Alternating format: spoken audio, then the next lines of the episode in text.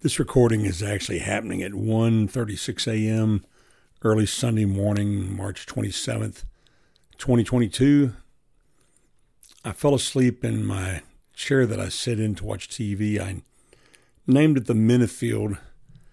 You would just have to see it. It's a very peculiar chair I found at a quirky shop in downtown Nashville. And uh, as soon as my wife saw it, she said, He's going to want that chair. I walked into the room I saw it from a great distance and I said, That is a cool chair. And my wife was already standing there, standing there looking at it. So we actually bought it. And what's interesting is that we bought the chair for like $75. It was brand new, but the shop was going out of business. They were kind of an eclectic retro shop. My wife even tried to get the man down from that price, but he didn't budge, of course, but it's really an interesting chair. Anyway, I fell asleep in the Minifield. I wake up and I go through a nightly routine that helps me keep down having sinus infections and throat infections and respiratory infections. And so I got up to do that and headed to the restroom where I do my rinsing and my nasal cleansing and all this stuff. I stopped by my computer because I remembered I had tagged some videos, some classic cartoon videos for my grandchildren to watch. And I was trying to figure out on YouTube how to save those because since they are labeled kids' videos, you can't just outright save them. I did find a way, but I won't talk about that now. Anyway, but in the middle of that, so I'm in my YouTube premium channel where they offer up things, of course, according to your surfing habits, etc. And so I'm going back and forth between finding George of the Jungle episodes, which was back in 67. Those are my days, amazing cartoons. But the point is, is that then on the front screen for the home of YouTube Premium is a video that says Taylor Hawkins has died. Now, you probably don't even know who Taylor Hawkins is unless you're a fan of rock and roll, especially the Foo Fighters. And the Foo Fighters are an interesting band. Both of my sons, who studied and have music business degrees from Dallas Baptist University in Dallas, Texas. It's a small Christian private college, very successful. I attended there when it was Dallas Baptist College, but it's a university, it's an amazing campus. But they have a music business program and they have a professional music program, all that kind of stuff. They built a huge, beautiful building for music, and in it they have state of the art recording studios that are world class. So both my sons studied recording there at Dallas Baptist University, but the teacher of that class, who was actually the bass guitar player for one of the most famous Christian groups that's ever been, Dallas Holm and Praise. But Randy played bass for Dallas Holm, and he was my kid's recording instructor. But one of the classes that they took regarding music, business, etc., they talked about the band the Foo Fighters. And regardless of what you think about rock and roll, uh, regardless of what you think about Dave Grohl and the rest of them, uh, they study them because why? They're probably the the last greatest rock band that's ever lived. They actually play their instruments. They actually play on their own albums, and they're amazing musicians. And their recording quality is beyond compare. And most of the Foo Fighters songs actually are decent. They're not normally the glorification of drug, sex, rock, and roll. As a matter of fact, a lot of them have to do with overcoming adversity, that kind of thing. And so they have several songs that are just number one. Uh, but they're an amazing band. And Taylor Hawkins was the drummer for the Foo Fighters. For those of you who don't know, Dave Grohl, who is the founder of the Foo Fighters, was the drummer for Nirvana when Kurt Cobain took his life. And it was devastating to Dave Grohl at that time. They were young and very successful. And at the height of success, Kurt Cobain, who had a chronic drug addiction problem, etc., took his life. And so Grohl went through that experience, and it was devastating for some time for him. Of course, a memory you never forget. Uh, so Taylor Hawkins now is dead at the age of 50. And it's a tragedy on, of course, multiple levels. As a human, number one, he was a father of three, had a wife, three children, and uh, just 50 years old, still a young man. And uh, anyway, heavily, heavily talented, very, very gifted. Probably before his death, one of the greatest living drummers of rock and roll. Taylor Hawkins was an amazing musician. Both of my sons actually are trained drum professionals. They both have played professionally. My oldest son is a producer here in Nashville and also drums professionally. And according to those two guys who know drumming, they say that Taylor Hawkins was amazing. There's only a few other drummers on the planet who drummed as well as Taylor Hawkins did. In his past, I remember that Taylor Hawkins almost died from a severe drug overdose. I think it was heroin. And uh, Dave Grohl stayed with him. The concert tour had to be canceled. This has been some years ago. And uh, he was basically dead, and they resuscitated him and it took him quite some time of rehabilitation. rehabilitation. But uh, he came back and he actually looked pretty decent. Of course, friends, you got to say, what, what's the point of this? And I say that in the show notes. And first of all, just I'm deeply saddened. It makes me sick in my gut. It's uh, sickening to see somebody of such talent taken down at an at a young age. And Hawkins uh, battled drug addiction, obviously, um, in his past, but uh, it's all over the news. So I, I immediately went to the to the of course, all the news outlets, they're all reporting it. And uh, I think it's true. Uh, but let me tell you, there's a twist to this that really throws a wrench in things for me. And I hope this is not the case. I don't think it is the case because all of the news agencies are carrying the story. Uh, let me say if this is a hoax, it's a terrible hoax and it's going to backfire. I don't think it is, but there's a little twist. But Reuters and all the rest of the news news agencies are reporting that Foo Fighter drummer Taylor Hawkins dies aged 50, and this is from Reuters. It was published on March 26th, which was yesterday at 6 p.m. Central Daylight Time. But it goes on to say the death of Taylor Hawkins, the drummer of American rock band Foo Fighters, is being investigated by Colombian authorities after he passed away at a hotel in Bogota, Colombia, sending shockwaves through the global music industry. The band announced on late on Friday that Hawkins, 50, had died but not give a cause of death. In a report late on Saturday, which is just a few years, few hours ago, Colombia's Attorney General said that an initial analysis, including toxicology tests, had found 10 types of substances, including THC found in marijuana, tricyclic antidepressants, benzo, benzodiazepines, and opioids. It did not give a cause of death or say what volume of substances had been found in the analysis. It said it would continue with its investigation. Reuters goes on to report that the National Institute of Legal Medicine continues the medical studies to get full clarification of the events that led to the death of Taylor Hawkins. But it says that an ambulance was sent to the hotel after an emergency call reported a man experiencing chest pains. Bogota's health department said in a statement. Hawkins did not respond to CPR and was declared dead. The group had been set to perform at Estéreo Picnic Festival near Colombia capital the same night. Festival organizers said the group was canceling the rest of its South American tour. Of course, the band's devastated. Um, so, anyway, it, it makes my gut sick, and like I said, on several different levels. But uh, let's just talk about what they said was found in, in Taylor's body um, to just give us an idea. Uh, of course, THC is the main uh, substance of marijuana. It's both a stimulant and a depressant, and it lingers in the body. It says uh, on one of the websites, medical websites, longer than alcohol, smoking marijuana can in- injure mucosal tissue and may have more carcinogenic potential than tobacco. Benzodiazepines are drugs which slow down messages traveling between the brain and the body, which is never a good thing. Other depressants include alcohol, cannabis, and heroin. Now, this is talking about the drug benzodiazepine and then comparing it with the other drugs. It's a depressant, including alcohol, cannabis, and heroin. Benzodiazepines are also minor tranquilizers usually prescribed by doctors to relieve stress and anxiety and to help people sleep. But if you notice, marijuana is both a stimulant and a depressant. Benzodiazepines is a depressant. Also found in his system was codeine, or uh, I'm sorry, an op- opioid.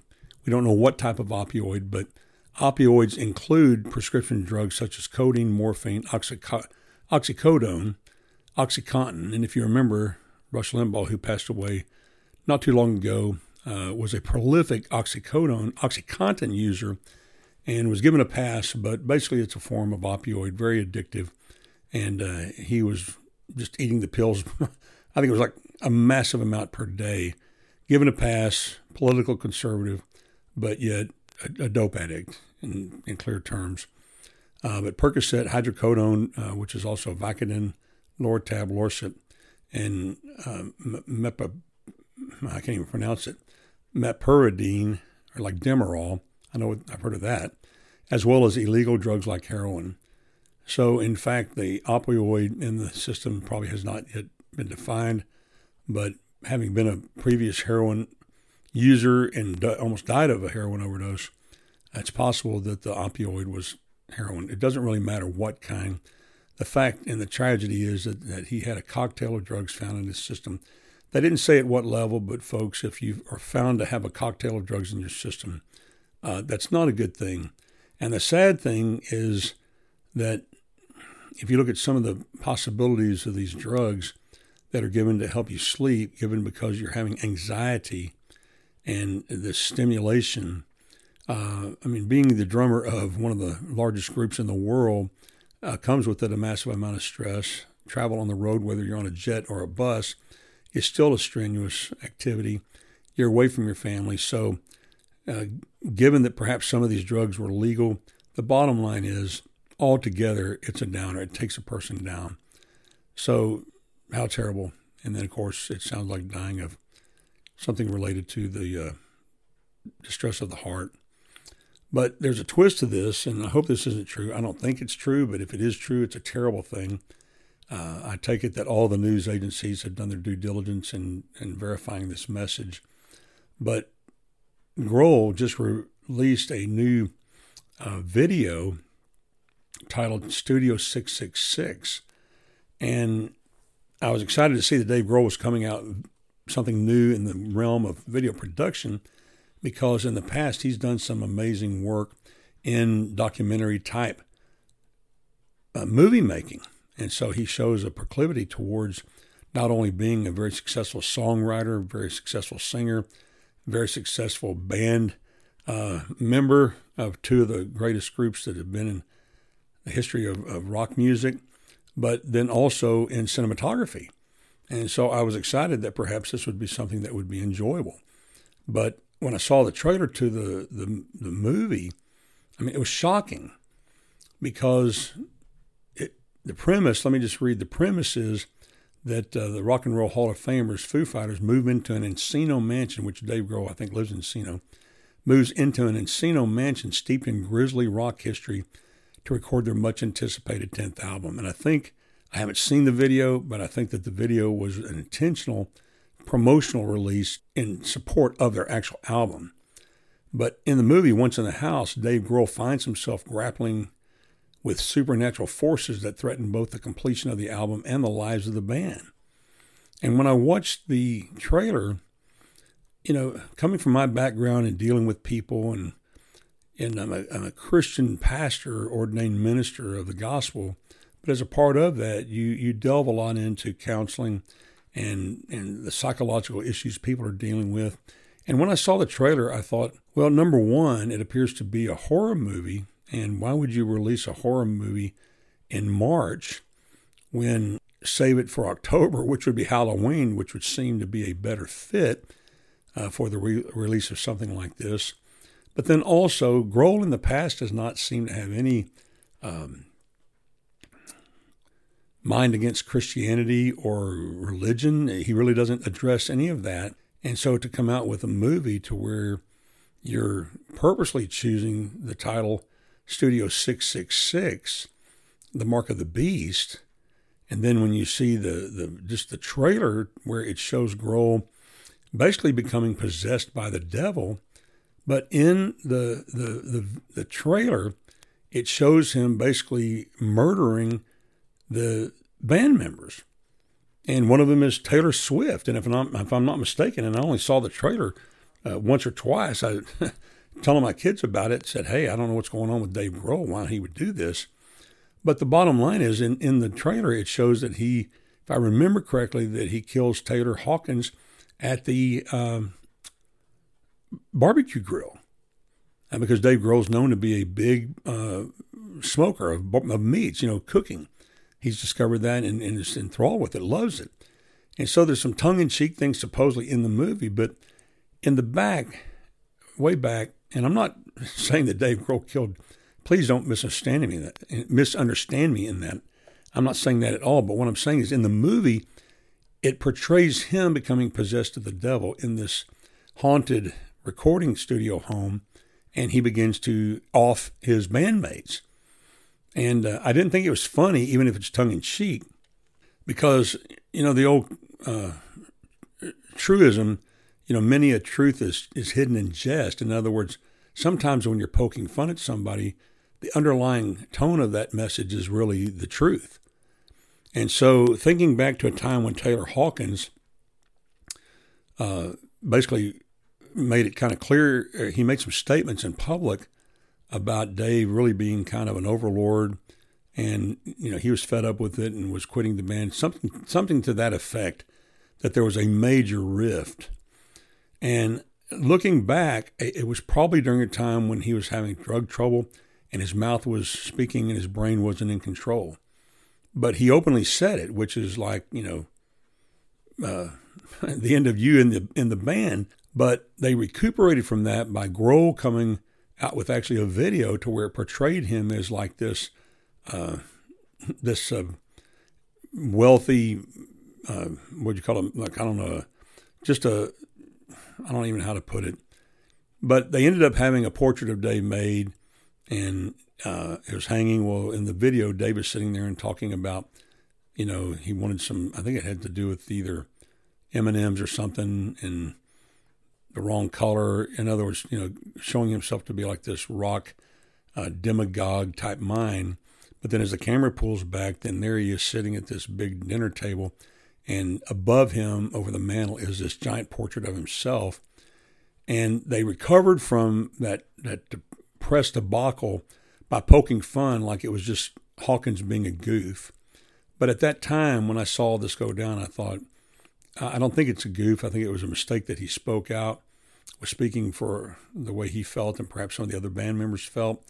But the, the band is owned, a wholly owned subsidiary of Grohl. He founded the band uh, the first cassette that he made of all the new, new music post um, Nirvana. It was him playing all the instruments. And to date, when he does an album, he records all the instruments, he, he records everything, takes it into the band, and they learn how to play it. So basically, they back him up in it. But uh, so this discord that was there, I think, for real. Uh, the point being is is that if the movie Studio 666 is in essence, his stab at being um, the uh, Sergeant Pepper band, where Paul is shown on the back side of the album cover as facing away from the camera, and this hand, which back when I was a kid, they said that that hand was an occult sign that someone was dead. And of course, the entire Beatlemania uh, garbage of Paul is dead uh, became a big ploy. I don't know that the Beatles created it, but John Lennon, being the master marketer, didn't quell it either because it, it promoted sales. And so let's hope that's not what this is. I don't think that it is. I think it's a tragic death, a tragic loss. But friends, I've asked. I want to ask you a question. I just did uh, the podcast on uh, all along the Watchtower, and the thing that stuck in my mind: the hour is getting late. And in that, and I didn't go into detail, if you've listened to that podcast, I, ta- I hope you took the time to look at some of the articles. And, and let me say uh, something I did not say in the podcast. It was not to, to point the finger. I understand that when you point one finger, you have three fingers pointing right back. And I hope if you listen to my heart in that podcast, it was not to point the fingers at any minister or any musician or any Christian who is going through a terrible time. And just because people are successful and just because people plant successful churches that grow worldwide does not mean that they're a mess. They can be a royal mess. We're humans. People are messes. And that was not the point of the podcast. The point of the podcast was to say it's time for things to change. And the church must model our Lord and Savior Jesus Christ. We must show him to the world. And if our pastors, and, and something that they said in the article on Brian Houston, and one of the reasons why the church released the public information on why he was being asked to step down is because an episode he had where he was supposedly on sleep medicine, but also drinking alcohol with it, and that he went to another hotel room and went into the hotel room to be with a woman. Now, they didn't say what he was doing in the hotel with the woman, but if you're a married man and you go to another woman's hotel room by yourself, uh, that's not a good thing. But the tragedy within that revelation is that they sought to help him, but the glaring truth is, is that here the pastor of one of the largest Christian churches on the planet is taking sleep medicine and drinking alcohol. Now, any of us who have been alive since the 60s, we all went through the drug treatment training and the, the, the negative side effects of drugs and alcohol. And there's not a person alive. I would just have to say, if you're an educated man, and he was an educated man, that you know, number one, that if you're taking anything regarding sleep aid, that to couple alcohol with it is ask, asking for trouble. Now, that's just a fact. I will challenge anyone on that. That an educated person who would take some sort of a sleep medication that puts your brain to sleep, and then also to drink alcohol, which is a depressant, is asking for trouble. And what's tragic at that point, the church said, well, he was doing, you know, he was taking sleep medicine because he couldn't sleep and he was drinking alcohol. And so, not to give him a pass, but they explained it away and put him under counseling, whatever. The bottom line, folks, is what on the what in, what in the world is a pastor doing, taking sleep medication and drinking alcohol? And I'm telling you, one of the big debates that's now at the, the foot of the church is the whole question of alcohol. And I'm going to be doing a lot more on this. It's going to be a special sub series because I'm telling you, it is reaching deep into the church. Deep into the church. And this is one of the areas where the church has awakened, that it's woke in. And it's being given a pass because, you know, Jesus drank alcohol. Jesus turned the water into wine. I'm not going to get into all that because there's a lot behind it. As a side note, I will tell you this, though, that the Old Testament says that wine is a mocker. How much more do we need to know? It's irrelevant whether the water that turned into wine by Jesus was what content of alcohol it had. It's irrelevant that from the Old Testament we know that wine is a mocker. It turns you into a fool, it makes fun of you. And so the side note is that here we have people that are overtaken in a fault and if in fact this is true of what has happened, that I can guarantee you, if this this individual was here today, he would not say, "Well, I was glad I was a drug addict. I was glad I had drug problems. I was glad that I invited these controlling substances into my body." I'm telling you, I've been in the ministry since I was 17 years old, and I'm 62 years old, and I have never met one person who that I have counseled with, and I have counseled with a lot, who sat down and told me, I'm glad I'm this way. That time and time again, what have I heard? They invited the substance in. The substance has power and exercises control, and the end result is one of sadness and grief. and as I tell, told someone recently, that the image is being given that you can drink responsibly, you can take drugs responsibly. The image is being given by the government turning a blind eye to the legalization of marijuana state by state by state. At the last election, I think it was up to 15, not counting the District of Columbia. And at the next election, I would assume that there's going to be an acceleration of the number of states that are approving it because on the surface it appears, and I've talked about this in the past, a cash cow for the governments. But the bottom line is, folks, it is death. It is tragedy. It is depression. It is loss. It is heartache. And I'm telling you that I am tired of seeing people's lives ruined by drugs and alcohol. And you can say, Kenny, well, you feel that way because your father was a flaming alcoholic. And yes, I grew up in a heavily alcoholic home. My father, excuse me, was a heavy alcoholic. Thank the Lord he didn't drink distillates. If he drank, and I talked about this, I think, a little bit in the past, he didn't drink uh, any type of distillates. You know, whiskey, whiskey. You know, if if um, uh, who am I thinking of? Hiram Walker and all those groups.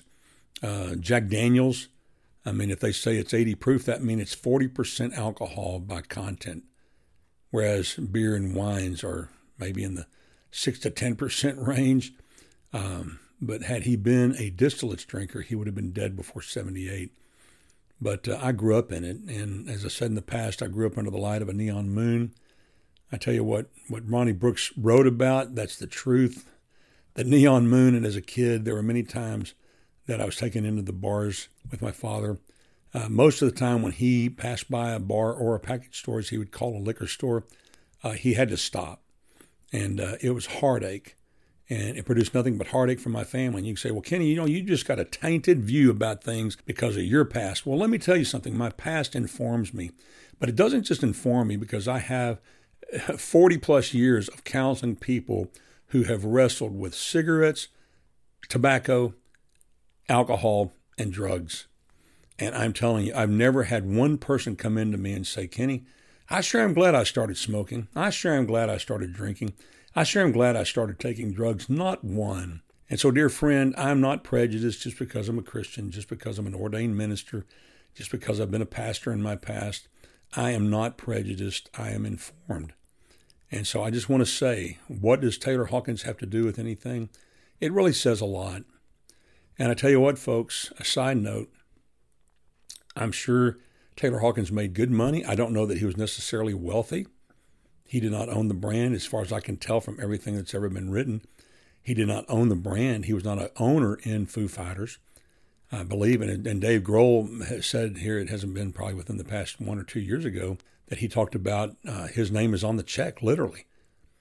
And that so every, everything that goes through the Foo Fighters, he is watching like a hawk. And, and Dave Grohl is worth hundreds of millions of dollars. But I wouldn't necessarily say that any of his band members, of course, they may be more wealthy than you and I, but that doesn't mean they're rich. Rich is a, you know, you can look at that any way you want. But the bottom line is he made good money, obviously. And the bottom line is the success and the fame and the access and the money and the attention did not garner him success internally. Most of the things that people in society look to to say, wow, if I could just achieve that, I would be happy. If I could just get to this level, I would be successful. If I just got to this level, I could stop, I could retire and just enjoy life, you know, travel, see the world, enjoy fine food, uh, great Broadway shows, whatever. But yet, what we see time and time again is that when the person gets to the height of success, and they get to the height of fame and fortune, access. And friends, one of the biggest thing, things that success brings to a person is access. And all of us like access. We like living lives of non restriction. And so it can be a good thing, but at the same time, without Jesus Christ as the head of your, your life, as the Lord of your life, as the champion of your life, you and I do not possess the capability within ourselves to maintain. You and I in ourselves do not have the strength to resist and to avoid all of the pitfalls that also come with success, fortune, fame, access. We just don't. And think about, I just came into my mind Pinocchio and the story of Pinocchio when he wanted to be on his own and be set free from Geppetto. And what ends up to him? He ends up in major trouble uh, because you just aren't designed to be that way, you know. So anyway, I I hope this makes some sense to you tonight. But at the end of the day, this podcast is about advancing equilibrium in the midst of an agitated world. My friend, first of all, we need to pray for Taylor Hawkins' family. That's devastating and little kids that are going to grow up without him being in the picture. And the second of all, we need to pray for this band of great influence. And I tell you, you can say, well, Kenny, that's silly. Why, why pray for people like that? Because, my friend, Satan is after everyone, especially after people of key influence. And I remember uh, uh, a man by the name of Mylon LeFevre. And Mylon LeFevre, when he was a kid, he was a part of this family. His family were gospel singers called the Singing LeFevres. And Mylon, at the age of 14, wrote one of the big Christian hymns of all time called Without Him. But yet he grew up to be a wayward person, away from God, living on his own. He was lead singer for some major rock groups. He was known by all the biggest names in the industry, and he became severely drug addicted, and he was a mess. But Mylon shares the story that when he he was invited actually to a sermon to hear a sermon, and he was in town. I don't remember if it was at home or where he was, but he said, you know, he he felt compelled to go. When he went, God got a hold of him and called him to repentance. And so Mylon made the commitment that I'm going off of heroin. He was a heroin, heroin addict. And so he locked himself in the in the room. He said he knew that he was in for a terrible ride because coming off of heroin is terrible. And then Mylon testifies that he never went through the withdrawal symptoms, that he was set free from heroin addiction. And can it happen like that? Yes, it can. Uh, Jonny Lang, another professional musician who plays as an amazing blues guitarist. Jonny Lang, as a 17 year old, was one of the greatest guitar players alive at 17 and totally strung out. If you look at the early albums of Jonny Lang, I mean, he just looked like a mess. But Jonny Lang got, got radically saved. And the same thing happened to him. If I'm not mistaken, if I remember correctly, he was at his father in law's house and he said that he was in the hallway when all of a sudden God came down on him. And I mean, I think it dropped him to the floor, if I'm remembering correctly. You can check that out. But Lang got radically saved, and he had been a mess in drugs. Um, but we can come out of these addictions. But my friend, I'm tired of people being overtaken in these faults. And like I said, that sometimes people actually do stumble into things. And it may be through, I can remember my own grandmother that, and as a kid, I didn't re- really understand what they were saying. But my grandmother would begin to exhibit uh, some anxiety or kind of going on, as we say in Texas. She'd just be going on. And my aunt would say, Mother, have you had your nerve medicine? No. Well, go take your nerve medicine. And so I'm like, nerve medicine? Well, she took nerve medicine. And uh, I think it was, uh, well, I can't even remember the name of the drug, but um, I think the, the movie The Valley of the Dolls was about that particular drug. Um, boy, I can't remember the name of it off the top of my head, but anyway, but come to find out, highly addictive. And so the doctor to the, my old senior adult grandmother prescribed her the uh, nerve medicine, but come to find out, and you can look it up, I can't remember the name of it, highly addictive. And so my grandmother was addicted to nerve medicine, to drugs, prescribed to her by the doctor. And so we can fall into this. And of course, once it overtakes us, it's a terrible thing. So, anyway, I want to give you some encouragement. Check out the show notes. I'm going to include some hyperlinks. And uh, the hyperlinks, let me get to the show notes. I'm already going to put in here. Um, but in the hyperlinks for the show notes is going to be the Reuters article that I just referred to. But also in the show notes, I want you to check this out. There is a, a link to youtube.com uh, anyway, it's Institute of Human Anatomy. Institute of Human Anatomy. And it's a really interesting channel. You have to have a strong stomach to watch it, which I, I like medicine and all that, so it doesn't bother me. I watch them operate on my wrist, and uh, they said, "Well, not bother you?" I said, "No, it doesn't bother me." So they told me not to breathe, and they dropped the the cloth that was dividing me, and uh, I could see my hand open there on the operating table, and I thought it was fascinating. So I'm that type of person. You're maybe not. But here's the point Institute of Human Anatomy. These guys teach anatomy. And uh, they're not doctors, which is interesting, but they actually have a business to where they teach people that are studying to be doctors or whatever about anatomy or for college, what have you. Anyway, on one of their videos, and I'm going to have the link to it, it's called What Alcohol Does to Your Body. And like I said, uh, this is a, a, alcohol is a drug, and and the reason why I'm especially sensitive to this is that in my ministry past, people that have been Bible study teachers for me and Sunday school teachers and Sunday school directors, etc., that I see them on Facebook, and I see now over and over and over that uh, they'll post where they are for their wedding anniversary, for their birthday celebration, and it's at the wine tasting room, or they post a, a family portraits and pictures, and they're at the restaurant and they're all having a glass of wine, and it's just incessant now, over and over and over. People that I've known since I was very young, now we find out that they drink. Do they always drink? I don't know.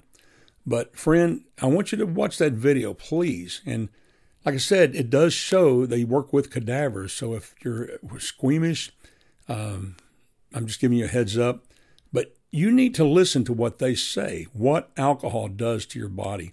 and the interesting thing is the guy that does the talk, he makes it clear right up front that he personally is a man who likes his bourbon. This is what he says. He likes his alcohol. He said, but that being said, he said that alcohol at any level is poison. He said, just write that down. I'm not sure that he said, just say, write this down, but I'm saying that clearly he says that this is a fact. Alcohol in any level in your body is a poison. Now, friend, that's not coming from a Christian minister. That's not coming from a kid who grew up in an alcoholic home that is coming from scientists who teach this to people regarding anatomy and physiology. And the talk is on what alcohol does to your body. And he states clearly, right up front, this is the main point alcohol is a poison in your system to your tissues at any level. And so when you sit there and talk about how Jesus has set us free to drink within responsibility, and like I said, I'm going to say a lot more about this because it needs to be a package deal to where I cover all the bases, and that's not what I'm out to do tonight. But when you say, Kenny, what's I got to do with Taylor Hawkins? Because it's another drug, and it's a drug that's destroying hundreds of thousands of lives. And I tell you, I think back to Jackie Brown, and I may have told the story on the podcast before. He was the, the South Sebastian County coroner uh, for South Sebastian County, Arkansas, where I lived in Greenwood, Arkansas. It was in the South Sebastian County because there always was only one county seat, and then Fort Smith grew to the size of taking over control, and they wanted the the county seat located in Fort Smith, and so they split the county, and there was a South County seat and a North County seat. But Jackie was the county coroner and also the mortician for McConnell Funeral Home in Greenwood, Arkansas. And I got to know Jackie because of the funerals and stuff that I would do there in Greenwood um, and working uh, just as one of the pastors, associate pastors there in the city. Uh, but uh, Jackie uh, and I were talking one day, and he had gone to serve a wreck down in uh, south on 71, Highway 71 from Greenwood. And uh, he said, Kenny, he said there was a drunk driver and he hit a car. It was full of a family and he said that they, he obliterated the family. And he said that uh, when I got there, uh, was called to the scene. They were trying to get the bodies out of the car. They had been uh, crushed to the point to where they couldn't get them out of the physical car, so they were having to cut the bodies out. The man that, that killed the family uh, was totally intact, as a lot of times this happens tragically. And he was walking around on the side of the road and he was out of his head. And uh, Jackie shouted at him and said, Sir, you know, you've taken the lives of this entire family. And uh, of course, they, they handcuffed him and put him in the squad car. But the guy oblivious and the entire family stopped life in a moment at the hands of a drunk driver. And so, friends, that when are we going to wake up? We're seeing it in the church body, to where the church is excusing global pastors from ingesting something that's poison from the get go, excusing people for drinking responsibly. What, what's next? And what I'm saying is, how's it working for us? It's not working. And my friend, that if someone who is of the status of a Taylor Hawkins, very successful in life, all of the things that, that people would say, if I could just get there, I would be happy. And yet, in the end, this tragedy occurs. And so, friends, I just want to reach out to you. And I want you to think about number one, do you ingest alcohol? Do you ingest drugs? Do you ingest tobacco?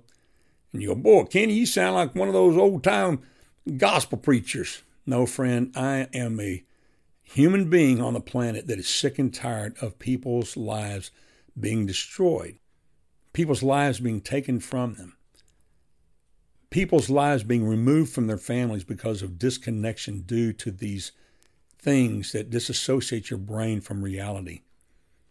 And so, friend, I just want to send this to you and ask you to think about it. Again, pray for Taylor Hawkins' family. Pray for those band members who are going to be greatly impacted by this loss. He was a key player in that band.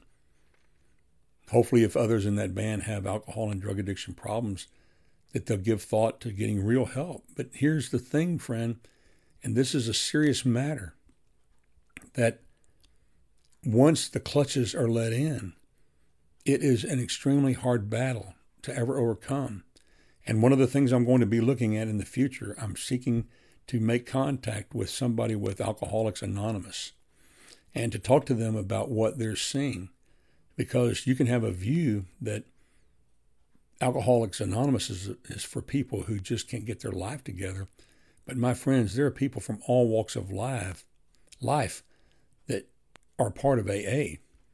And something that I used to have a problem with in AA is that they ask or require, I don't know how you would put it, but that when you go to a meeting, you introduce yourself as, I am so and so, and I am an alcoholic. And even if they've been sober for 20 straight years, they still announce themselves as that addict. And for the longest time, I thought, how can you ever get out from underneath the addiction if you're always stating that I am an addict? How can you do it? And so I used to have a strong problem with AA because of that. But my friend, as I go along in life and as I watch people who are addicted, and I look at the ramifications of allowing these substances in, that the strongest person on the planet can be free of the chemical for 20 years and their brain snap and they're right back in it. And so something I'm seeing, and that's not to say that God can't set you free like a Mylon LeFevre in the moment and you never pick it up again. Absolutely, He can. Is that the norm? Absolutely not. And I'm telling you from the people that I have counseled with. And the bottom line is when we allow in these substances, they have power. They have real power. It's not just bestowed power that you give to them when you invite them in, that these chemicals have addictive power in and of themselves. They are entities. And ultimately, we understand that the this entity is dark seated at best, satanic at worst, especially with drugs. But how can we draw much of a distinction between drugs and alcohol? They're all poison to the system. And so, my friend, I'm going to be looking into this. But the bottom line is that if you're battling with substance abuse of any kind, whether it be from nicotine, whether it be from opioids, or if it's from alcohol, that, dear friend, open up your mouth. Let someone know. Don't continue to live in shame and don't continue to live in addiction seek help. First of all, look to Jesus. If you don't know him as your Savior, ask him to save your soul and give you new life in Christ, and then ask you to have success to overcome this addiction. And through the power of the Holy Spirit, he will give us the capability to overcome. It's a daily struggle, it's a daily fight. When you've invited in chemicals that have power in and of themselves, it is something that you realize that you've opened up a Pandora's box and you have to deal with it daily.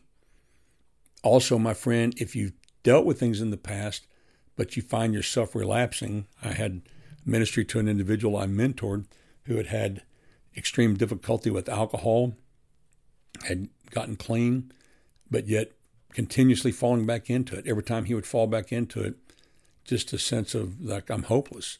But my friend, you cannot go about that life that way. If you've fallen into it, you need to cry out to Jesus to give you strength to come out of it. And focus on today. Don't focus on next week. Don't focus on tomorrow. Don't even focus on tonight. Focus on right now in this moment.